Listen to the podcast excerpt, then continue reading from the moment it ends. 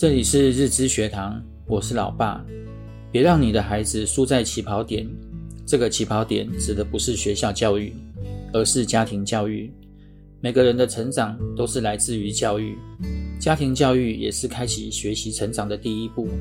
所以，家庭教育对于一个人的一生非常重要。家庭教育从在妈妈肚子里的时候就开始了。教育的基础是家庭，而不是学校。一个有成就的人，通常都会有良好的习惯。为了孩子的未来着想，就应该先教导他好的态度跟规矩。规矩是对人的一种尊重，只有对人家尊重，人家才会尊重你。在家，我们有在家应有的规范，比如用餐礼仪、用手机的规定。在你们进入学校教育时，是另一个团体生活，所以我们只跟老师表明。常规的建立最重要，请老师特别留意。至于成绩，不是这个阶段的重点。稻盛和夫说过，很多家长把不守规矩当作活泼可爱，把不守规矩当作独立自主。这种家长和孩子都需要教育。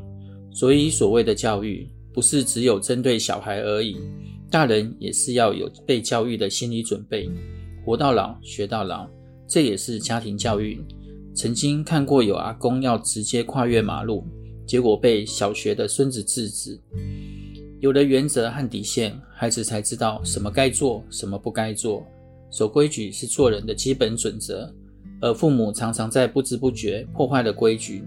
不是说规矩不能变，而是定下来的就不应该随便更改，否则就会让孩子有挑战规矩的想法。大人也应该以身作则，守规矩。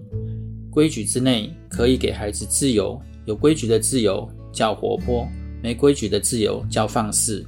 守规矩是每个人的责任，也是保护自己的方法。希望对你们有帮助。